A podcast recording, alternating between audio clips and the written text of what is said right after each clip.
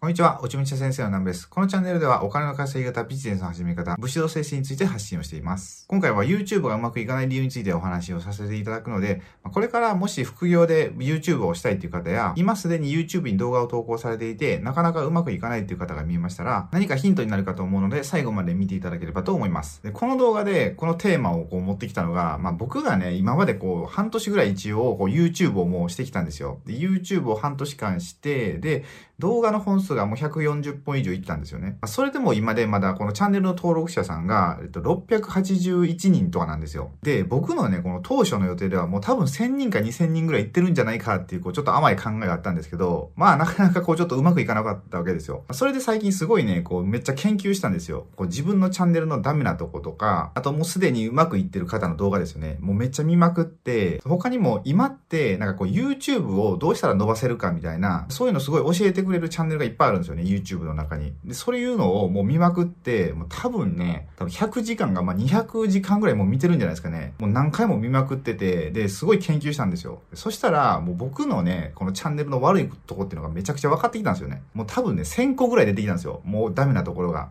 で、1000個ぐらいあるんですけど、まあ、その中でも、こう、すぐに直していった方がいいんじゃないかっていうのを、とりあえず3つ挙げたんですよね。で、今回はこの3つだけをとりあえず重点的にお話をしていきたいと思います。だから本当ね、もうこれから始めようとか、もう今まだ始めたばっかりって方だったら、もうなんか変な苦労とかしない方がいいと思うんですよ。もう僕、こう、半年間、すごい労力も時間もめちゃくちゃ使ってきたんですよね。それで、なんかどうしたらいいんやろうって、まあいろいろ考えながらやってきて、で、やっと、あ、こうやってやったらチャンネルって伸びるんじゃないかなっていうのが、まあちょっと分かったんですよ。なんで、この動画を見ていただいてる方には、そういうこう、無駄な苦労っていうのは、まあしてもらいたくないんですよね。そう、だからもう、だって成功するまで、まあショートカットしてほしいなって思うわけですよ。なんでね、まあこの、今回のこの動画を見ていただいて、まあ、もし改善できるところは、まあしていただいたり、で、あともし分かんないところとかあったら、またコメント欄にこう書いていただいたら、まあ僕が今分かる範囲でお答えしていこうかと思います。で、今回は、この3つですね。この3つを、まあ、上から順番にお話ししていこうと思うんですが、まあ、まずこの髪型とか髭とか衣装ですね。そう、これって、まあ、すぐに直せると思うんですよ。で、まあ、僕をこれ見てもらうとわかると思うんですけど、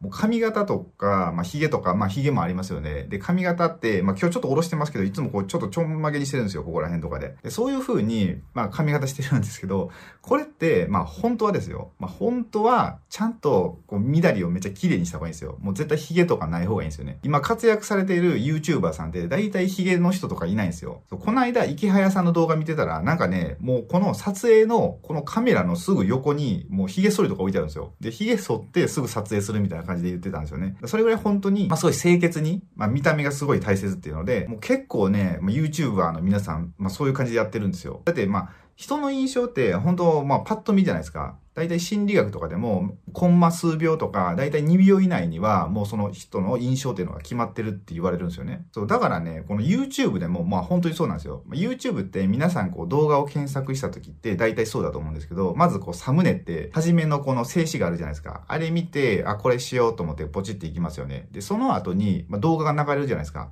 で、パッと見の印象で、この人なんか違うなってなったら、まあ、すぐ離脱しちゃうと思うんですよ。でも実際僕の動画もね、結構ね、離脱率が高いんですよね。この YouTube ってね、どれぐらいの人が、どれぐらいこう時間を見ていってもらってるかとか、どこで離脱してるかっていうのがめっちゃ全部グラフでわかるんですよ。で、そういうのを見てると、結構ね、僕も動画開始の1分以内に半分とか、まあ4割ぐらいの人が減っちゃってるんですよね。まあ、むしろもう10秒とか15秒ぐらいですごい減っていくんですよ。でそれを考えた時に、何が原因かなって思うと、まあ僕のこの見た目かなと思うんですよ。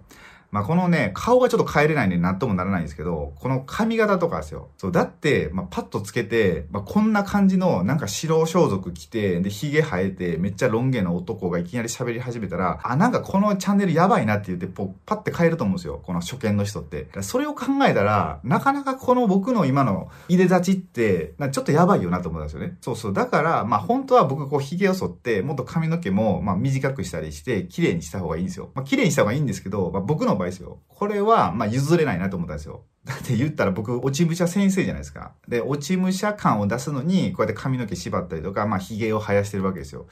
だから、なんかこう、髭剃ったり、その髪の毛を整えたりするのって、まあ、なんかこの僕のキャラを壊すし、そこは譲ったらダメなんだろうなって思ったんですよね。まあなんかちょっと武士の一文みたいなとこですよ。そう、だからなんか全部最適化するのも、そういう武士の生き方じゃないと思うんですよ。この武士道精神に反すると思ったんで、まあだから別に髭を剃ることもこれからないと思うんですけど、まあこれからされる方は、こう見、見た目ですね。もう本当に綺麗に清潔にした方がいいと思います。まあこんな僕が言うのもなんですけどね。あと衣装ですね。で、衣装ってのは、まあ僕のこの白装束ってのは、まあ、白装束も多分ね、あんま良くないかなと思うんですけど、だってなんか白装束着てる人ってなんかやばくないですか？まあでもこれ普通に着物とかって思っててもらったらいいかなと思うんですけど、まあでもこれも本当はもうちょっと綺麗な着物とか着た方がいいってことですね。まあでも僕はまだ落ち武者なんでこういう服を着てると。だから登録者がまあ1000人ぐらいいたらもうちょっとなんか服は変えようかなと思うんですけど、まあ僕の場合はそんなんで、こう一般の方だったら、えっとね、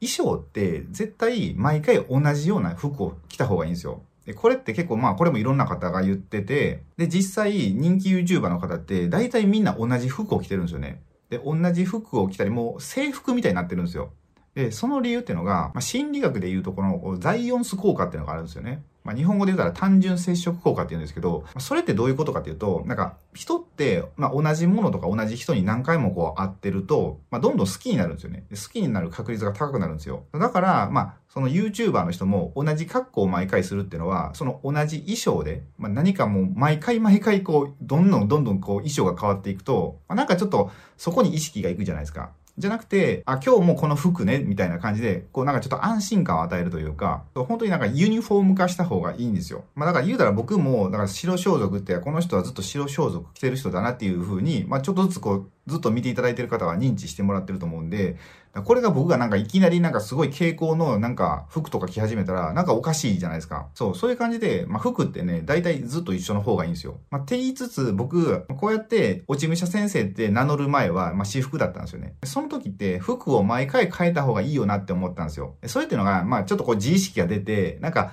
あ、この人って毎回同じ服着てるな、みたいな風に思われたくないなって思ったんですよね。なんか、おしゃれしてるわ、みたいな風に思われたいと思ったんですけど、それはでも逆なんですよ。そう。だからそんなとこでね、なんか変なエゴみたいなのも出してる場合じゃないと。そう。だからもうそのキャラとして認知してもらえるように、同じ服を着続けた方がいいっていうのは、まあ本当にね、こう、皆さん見てても絶対そうなってるんで、まあこれからされる方とか、まあ今されてる方はぜひ、何かこう自分のシンボルとなるような服にしていただければと思います。はい。これが一つ目で、で、二つ目が、えー、台本ですね。台本って、まあ何かかっていうと、こうやって動画を撮ってると、まあ僕喋りますよね。で、喋ってて、でこれってなんか最初の方僕がこう YouTube に投稿し始めた時って台本なしでやってたんですよ。で、台本なしでやってるとなんかね、すごい話がめっちゃ飛ぶんですよ。一応タイトルは決めてるんですけど、なんかこれ喋り出したんですけど、めちゃくちゃ寄り道していくみたいな、なんかあっちやこっちや行って、全然こう話まとまりがなかったんですよね。だから、ある程度もう動画を撮る前に、こう決めておくんですよね。話の流れみたいなのを。話の構成とかですね。えっ、ー、と、今回はこの話をするから、こっから始まって、こういう話をしてっていうのを、まあ、どんどん作っていくわけですよ。で、そうすると、なんかね、ある程度ちょっと離れていっても、まあ、一応本筋には戻ってこれるんですよね。だから僕もね、一応まあ、大まかには決めて、なんか箇条書きみたいな風に書いてあるんですよ。だから、それを、こう今ね、ここに、まあ、パソコン置いてあるんですけど、このカメラの横に。で、それを、まあ、こうやって見ながら、まあ、喋っていって、まあ、できるだけ本筋から、まあ、変などっかに行かないように、一応喋ってるんですよね。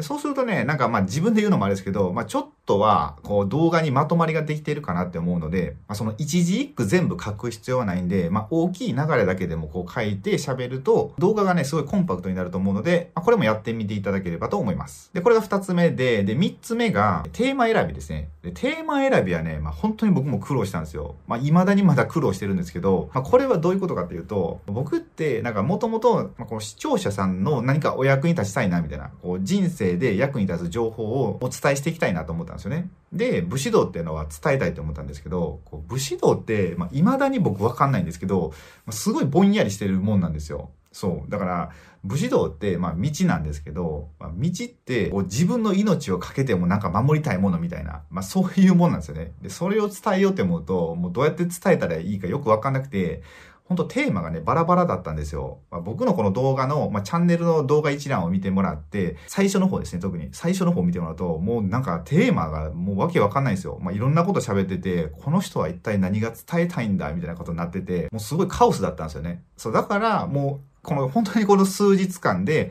テーマをちゃんと決めようと思って、まあ、武士道は伝えたいっていうのがあったんで、まあ、武士道と、あと商人道ですね。お金の稼ぎ方とか、まあそういうビジネスのことですよね。まあ今本当にこうコロナショックで大変な方がいるんで、で、僕一応こう5、6年とかフリーランスで、まあ今物販のビジネスしてるんですけど、まあそういうことをしてきたんで、まあ何かしら経験があるんですよ。でそういうことを、まあこれから副業とか何か起業してる方とか、ビジネスをしたいなって方ですよね。まあそういう方のなんかお役に立てるかなと思って、そういう話と、まあ武士道っていうのをもうくっつけて発信していこうと思ったんですよ。まあだからちょっと具体化されたかなと思うんですよね。そのお金とかビジネスのことを、まあ発信していくんで。で、そうやって、まあちょっと具体的になったんですけど、まあ、それでもね、まあ、もっと足らないものがあったんですよ。で、僕は何が足らなかったかっていうと、なんかね、すごい抽象的な話ばっかしてて、もう全然ね、視聴者さんのことを、まあ、本当に考えてなかったなっていうのがあるんですよね。で、これはすごいね、まあ、よくありがちらしいんですけど、こう僕が今、いろいろ、まあ、いろんなとこで学んでるんですよ。もう、すごいいろんなものを。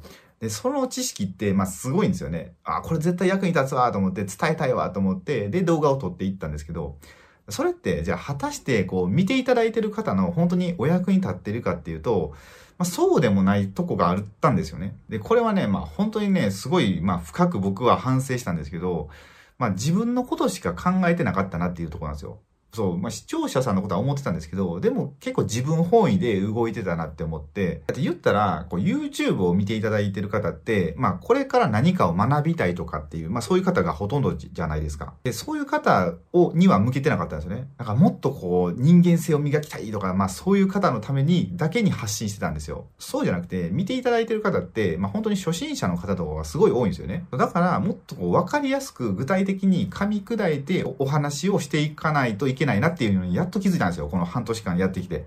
そう、もうね、もうもっと早く気づけよって感じなんですけど、そうなんですよ。だから初心者さんに向けて本当に動画を撮っていかないといけないなっていうのをやっと気づけて、そう、視聴者さんって本当ね、8割とか9割ぐらい、まあこれから何か学びたいから見てるって方だったんで、これがね、まあ本当に僕に足らないとこだなって思いました。そう、しかもこれでね、僕ずっと言われてたんですよ。今まで学んできたことに、まあこれ、こういう話っていうのがあったんですよね。で、この話が、本当僕ちょっとお茶の勉強とかさせてもらってるんですよ。もう最近ちょっとお茶サボり気味なんですけど、お茶ってすごいね、自分の人生の生き方を映すみたいなのがあるんですよ。で、その中ですごいね、僕が好きなのが、こう、千利休っているじゃないですか。あの、ちょっと歴史の教科書とかで出てきて、まあ知ってる方いると思うんですけど、で、千利休が残した利休七則っていうのがあるんですよね。まあその中の、まあ初めの一つに、茶は服の良きように立てっていうのがあるんですよ。そう、これがね、まさに僕に足らなかったことで、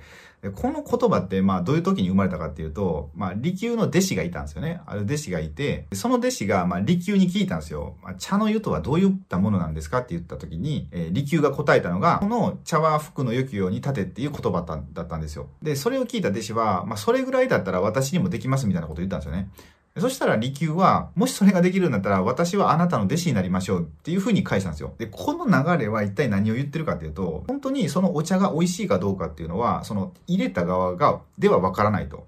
ら僕が、まあ、お茶を入れる。まあ、この動画で言ったら、自分が、僕が動画を作るってことですよ。その動画を作って、お客様にもう出すじゃないですか。その出した動画が本当にその方に適してるかどうかっていうのはわからないと。だって、お茶を入れるときって、じゃあ、お茶が、まあ、美味しいお茶があるとして、でそれを、まあ、この茶器で、この温度で、毎回毎回そのお客様に出してても、まあ、確かに美味しいかもしれないんですけど、それを果たして本当に美味しいお茶かって言ったら、まあそうでもないと思うんですよ。だって夏と冬とかでも変わるじゃないですか。か夏すごい汗だくで来たお客様に出すお茶の温度と、冬のめちゃくちゃ寒い、もう雪が降ってる日に出すお茶の温度って絶対変わりますよね。そう、だからちゃんとそのお客様の状態を知った上で、自分がどういうお茶を入れるか。僕だったらまあどういう動画を撮って、お出しするかっていう。そういうなんかおもてなしの精神がまあ僕にはちょっと欠けてたなと思って、でそれはすごい反省したんですよ。そう、だからまあこれからはもっとこう優しく、まあわかりやすく、なんかもう無駄に難しい言葉は使わないっていうスタイルでまあ行こうって思ったんですよね。はい。まあって感じで、まあこれがまあ3つなんですよ。だあと997個あるんですけど、まあそれはまたこれから徐々に、まあ、別の動画でね出していこうと思うので、まあお待ちいただければいいかなと思うんですけど、まあ今回まあ